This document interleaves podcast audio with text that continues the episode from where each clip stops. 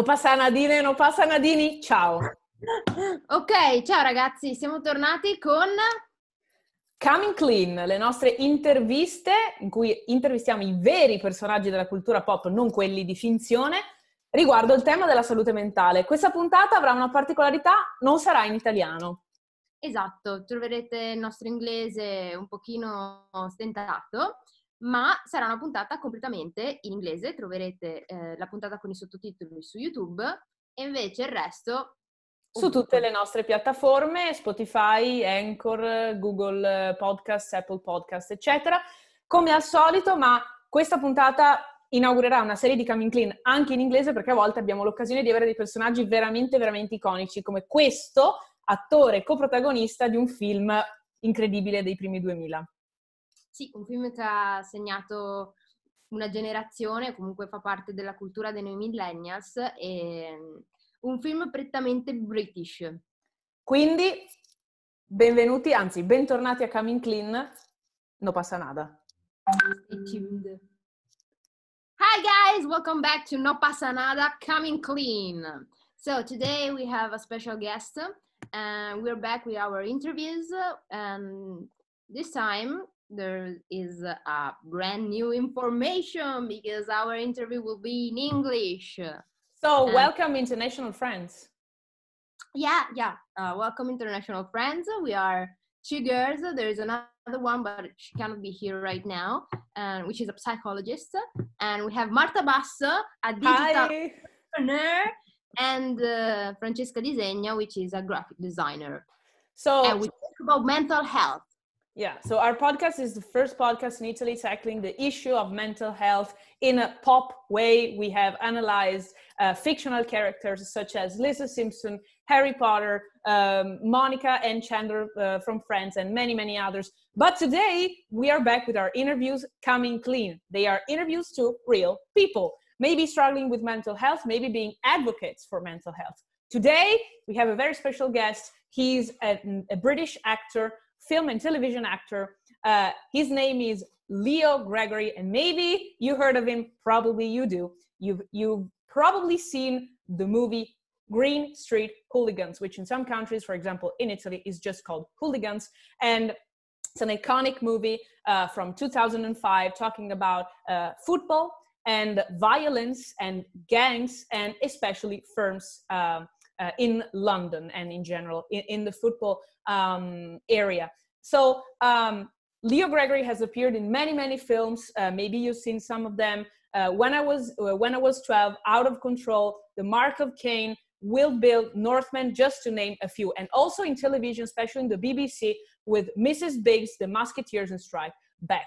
So it's a very great pleasure pleasure for us to have Mr. Gregory today with us here. You're gonna listen to a pre-recorded interview um, and then you will find an, out- an outro by our um, great friend and colleague Julia Disegna, the psychologist of the group, of course we need one. And so enjoy the interview. Bye. Bye, guys. Okay, hi everybody. Here we are with our guest. And so, if you want to introduce yourself, he's an amazing actor. He took part in a movie called uh, I don't know in English, but he Green Street Hooligans. Yeah. Here is just Hooligans yeah. in 2005. So there you are. Thank welcome. You welcome to coming. Thank you very much. It's a pleasure to be here. Thank you.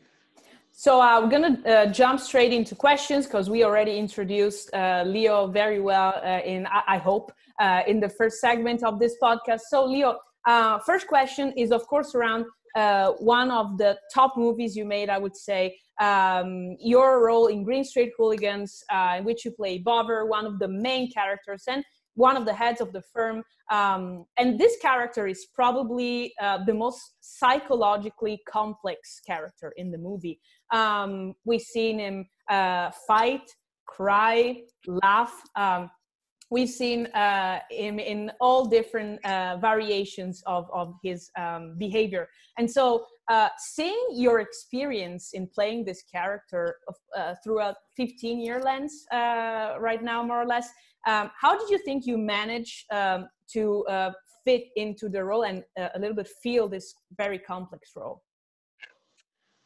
Okay, so um, on the basic level of the role, so the basics of the film and the character, um, did I go to football? Yes, I did. Am I or was I a young man? Yes, I was. Um, so the basics came very natural to me. Um, I'm a Tottenham supporter, not West Ham, but everything was very similar. With regards to the psychology of the character, um, in all roles that you play, you have to try, even in the horrible characters that you might play, you have to try and find a truth. And generally, you're going to draw on your own life experiences. And the truth can be, in the obvious sense, something that relates very much to you and, and that is very natural to you or the truth can be reversed in as much as it's not natural to you and it's not something that you would do or, or a way that you would act and you reverse it and come at it from a reverse angle if you will.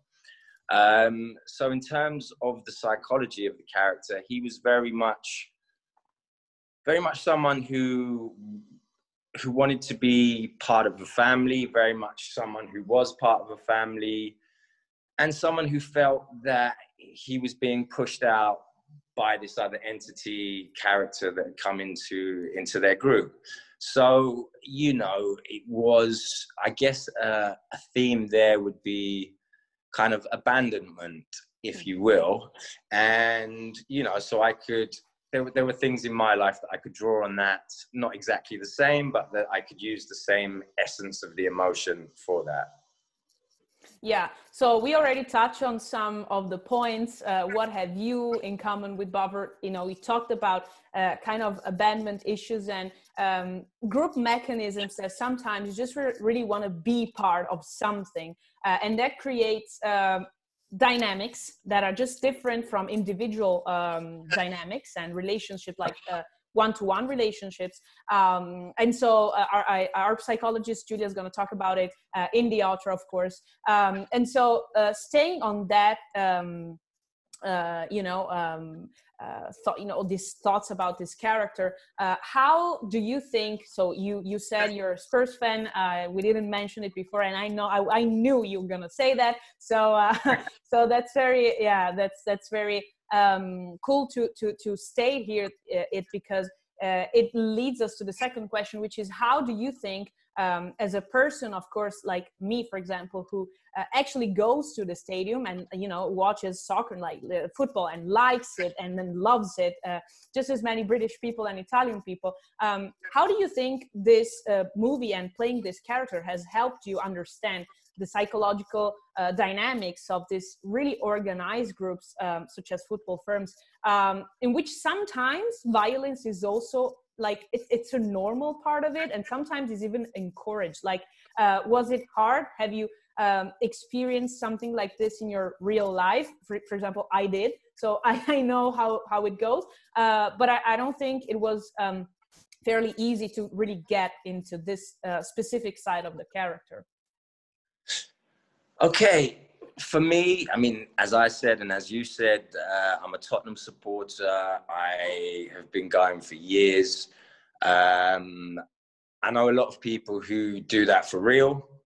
Um, so the actual hooliganism side or the football firm side, um, it, it, it was quite easy for me to ask people to find out. But even without that, for me, it was quite simple. So football firms um, and certainly Bovver in this one, they're a family, so they want to be part of a family. So, as males, more than female, I would say, as a, as a general trait, um, quite simply, if I was walking down the street with, uh, I would try not to do this, but if I was walking down the street with my mum and my brothers, and a group of other people on the other side of the road started shouting abuse at me or at them or trying to throw things or hurt them in any kind of way, physical or verbal, I'm going to protect them, you know? So I didn't even, obviously, I am from a football world, so it was easy for me in that sense. But even if I hadn't been, it was a very easy connection to make. Now, to take that on a level to the mechanics and the, uh, I think you sort of touched on the organization yeah. uh, side of it. Again, you know, you can be part of football, or you can quite simply say it's the military. Now, we've all grown up being aware of the world wars and, and, and current wars, you know, and, and, and military kind of way of doing things.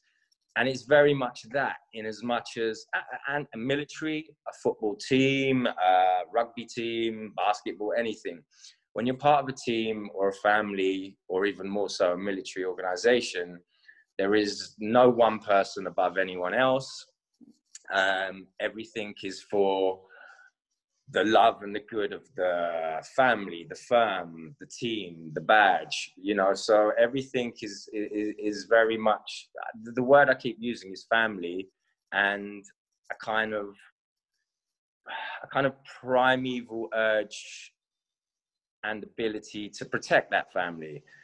Now, also, what I think has always been very prevalent with football as opposed to other maybe other sports and even other institutions is that I've always found that football fans, a lot of time, not all the time, and and and def, I would say more so going back, they were kind of disillusioned with life, disillusioned with politics, um, maybe just disillusioned with their job, and it was always as well as uh, as well as the family camaraderie, it was it was an outlet to let go of any aggression, let go of any uh, you know uh, nerves or pent up um, emotions or whatever. It was a really therapeutic way, and is a therapeutic way for men, women, kids, whoever, uh, to go to be united,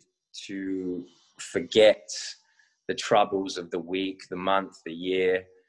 And so I think right now, right here in 2020, I think there's a lot of, I'm going to say a lot of guys. I don't mean that in the sense of guys and girls. There's a lot of people that are missing their therapist right now. Uh, uh, we sure do, uh, most definitely. Um, but let's let's just say we created this podcast also because of this, like because of COVID, also. So um, group mechanisms, escapism, uh, uh, recovery therapy. Uh, we touched all of these points. So let's get um, to the the mental health side of the interview. you talked about group mechanisms to be part of a family, and sometimes um, what we look to find in social media but sometimes we we don't uh, and we seek for it is is is, is family like is support and um, in this sense we've seen and we got in touch with you actually after seeing your participation in the crack not broken campaign uh, for mental mm-hmm. health um, which of course it's, it's really powerful statement saying you know you are cracked you're not br- broken inside like it means you have cracks but you work just fine right? Um, and so uh, just in a general sense like what is mental health for you and how do you take care of yours on a daily basis which i think is very useful? Uh, it's a question we always ask because it's very useful for people especially these times in which uh, we most of all struggle with our own personal mental health so mental health is mental health is personal to everybody personal to every individual um, it's a very complex subject, uh, much like the brain is a very complex thing. Uh, mental health is a, is a very complex thing. If I had to, if I was pushed to, if I was pushed to find one word that I could say for me that was maybe at the root of the mental health issues that I've witnessed in, in my life, if I had to pick one word, because as I say, it's very complicated and there are many, many, for me, it would be happiness. Um, now, I know that isn't a one rule for all, but um, a lot of a lot of the people. Okay, so so I've grown up. I live in London. Um, as you know, London, like like other cities, but London especially, can be a very tough city. You can have abject poverty, literally 100 meters from the most the greatest wealth you can imagine um, and i hate to bring it to money but it's just an easy comparison so in a city like london yes mental health not for a second is um, exclusive to a class or a financial situation. 100% not you know it, it isn't. But at the same time of what i've witnessed in in london and with with my eyes is for me the mental health is a lot more fractured and uh, dare i say it cracked hopefully not broken amongst the poorer entities um, you know, education isn't as good, social care might not be as good, financially, obviously, it's not great. The surroundings that they live in, um, you know, so there, there's there's many factors. Um, so, as I say, mental health is is personal to every situation, and it it, it can affect anybody. But I think um, I think if I, I don't know this for a fact, but for me, it would be disproportionate amongst uh, poorer situations than you know than people that can live freely move freely eat what they want travel where they want read what they want you know these are all things that you know can for the most part uh, inform us and, and and help us in these situations you know if that makes sense to you. Yeah. All right. So I'm sorry if my dog is barking, but in fact, talking about mental health, I got I got a dog on Sunday, and she's a rescued puppy, and it's helping me a lot for my yeah. Well, why? but she's helping me a lot with uh, Nagi. Stop. That was actually yeah, she's called unagi, like uh, you know the eel in uh, in a Japanese yeah. way, and like sushi. So, um, well, I really like your your speech about mental health, and I'm asking you why you decided to take part on a mental health awareness campaign. Why mental health uh, instead of other topics? Okay, that that would be for a lot of reasons. Uh, in no in no particular order. In no particular order. Um, so it's something that's very personal to me. I've seen it firsthand um, with family members, with friends. I've lost friends over the years. Um, so the foundation is that it's very, very personal to me. Beyond that, uh, even if it wasn't as personal to me, I believe, I feel like we're coming out of it a bit, but I feel for, for many, many years, all of my childhood, 20s, 30s, you know, most of my life, there was a stigma attached to it. It was the unseen illness. You know, if you break your arm, it has a cast, everyone can see the cast. Oh, you're poorly, you have a bad arm. The same for the leg oh, you've been cut, you're bleeding, there's blood, I can see you're in pain. Mm-hmm. You can't see in somebody's head. You can't see inside their heart. You can't see you can't see the illness. So for years, for years, for years, for too many years, it has gone untreated and even beyond untreated, unrecognized as even an issue. Um, and I know you know, okay, look, we are in a world. I know, I know, there's an end game to this, but we're in a world right now where everybody is feeling the effects of COVID, and the whole world is changing as a result of COVID. Now, COVID, for a small percentage, um, can be fatal, and that is that is that's fucking tragic.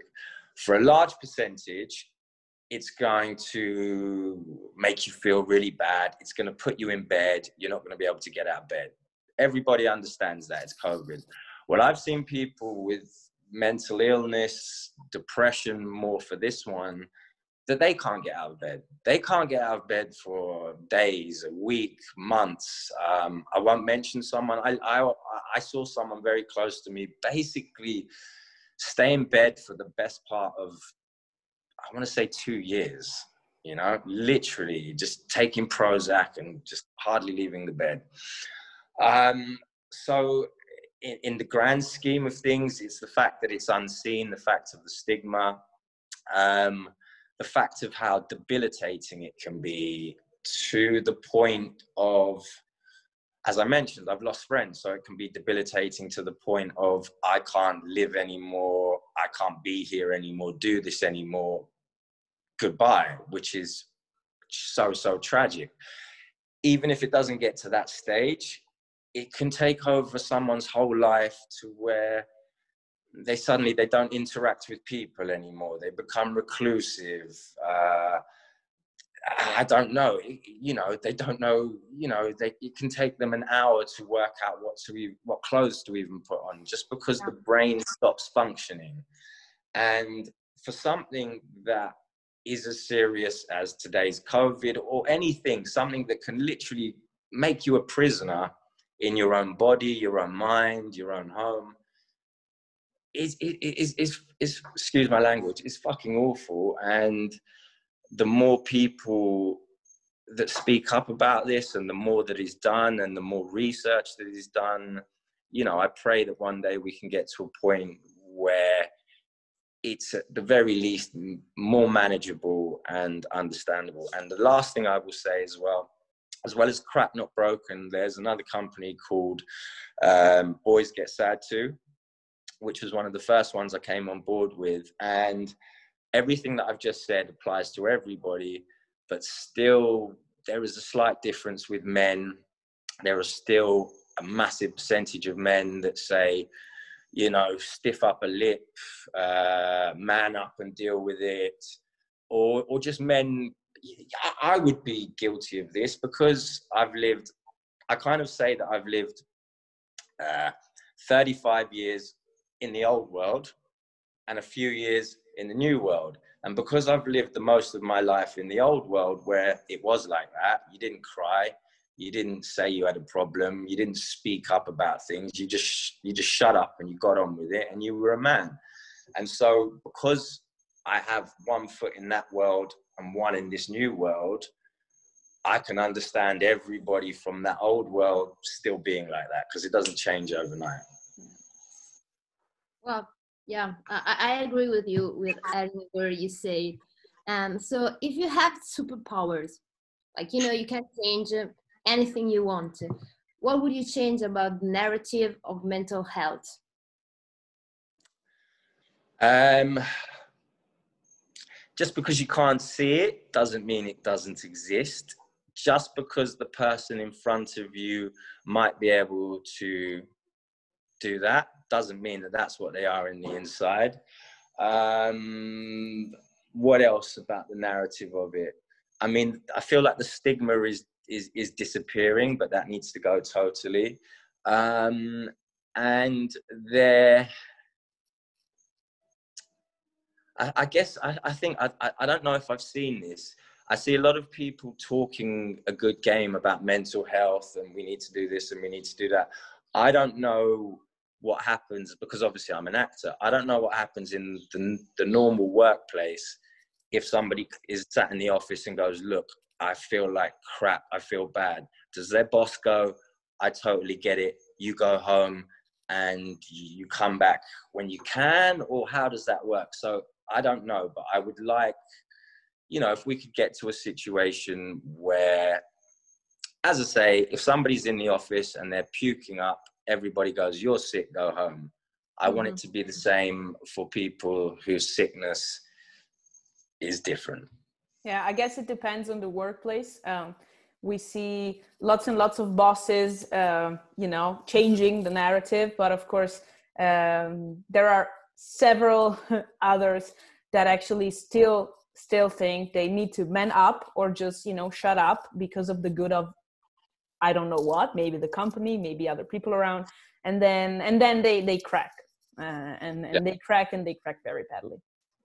Yeah. Uh, so last question, what is your vision about recovery? What is recovery for you, and what would you like to share with our listeners about recovering and struggling with mental health issues? again, for me, much like uh, what I said about mental health, I think recovery is very personal to the individual. So, to bring back the analogy to the illness that we can see, um, excuse me, when the cast is on the arm, uh, you've got a broken arm, cast comes off, oh, your arm's better. So, mental health isn't going to be like that. Hope, you know, sometimes yes, and, and hopefully people make full recoveries and you know and it's a bad episode and and and hopefully they never have to think or deal with it again i don't personally believe that is going to be the case for the most part with mental health. So recovery recovery can be getting better. Recovery can be learning to live with something. Recovery can be accepting that I'm good now and I may not be good tomorrow or next year and understanding that and when when and if that happens not falling back down all the way again. Recovery can be a partner who didn't understand it learning to understand that their partner has this and so they can both recover in the sense. It's, it's not just the one it, it can be it can also be the boss who changes his stance maybe. That's his recovery. Um it, you know in the it's I, I i i guess it would be you know look uh if you are someone who's been a drug addict or an alcoholic and you effectively get clean, that doesn't mean to say that, you know, God forbid, uh, a death in the family down the line, the breaking up of a relationship, losing a job, God forbid one of our little doggies has an accident. You know, any of these things can trigger this, this, this, this, this. And so recovery isn't about necessarily striving for that's it i've beaten it never again. If you can great but i think recovery is just understanding you understanding the situation understanding that especially in 2020 and probably 21 life is going to be hard and there are going to be up days and down days. And managing those you know um, i guess you know if, if that makes sense to you. Yeah, yeah, it really makes sense. It does. It does. So um, recovery, and um, I think the the message of uh, trying to live with something, and you know, coping, and and not being. We always said say uh, just get out of the judgment zone like you need to be stop judging yourself and other people and then maybe feel even guilty because you feel something um, guilt is not part of what we do in this podcast in this small tiny space but um, most importantly that it needs to be avoided at all costs because it's a mental um, loop that it just takes us down. And so um, recognize it and then you can fight it. So uh, questions are yeah go yeah. So so one last thing i would want to say uh, kind of it goes into the recovery thing i guess would be and, and you just touched on it, um, was people need to give themselves a break. Um, they need to not be so hard on themselves. And, you know, I've heard this a few times from many different people over the years. Um, you know, uh, I, I didn't want to be a burden to my partner, my friends, my family anymore. I didn't want to put them through it. Um, uh, you know, I'm just dragging everybody down. Um, if I could say one part of recovery from my take, my take on it would be just cut all that out because the people that are around you, they do love you. You know, they will always have time for you. They will never want to see you think like that or for you to take uh, the wrong step after that. So if if uh, if if anybody out there listening has any thoughts like that ever just give yourselves a break because they're not true and all they will do will will stifle your recovery and potentially lead you to a point where recovery isn't an option.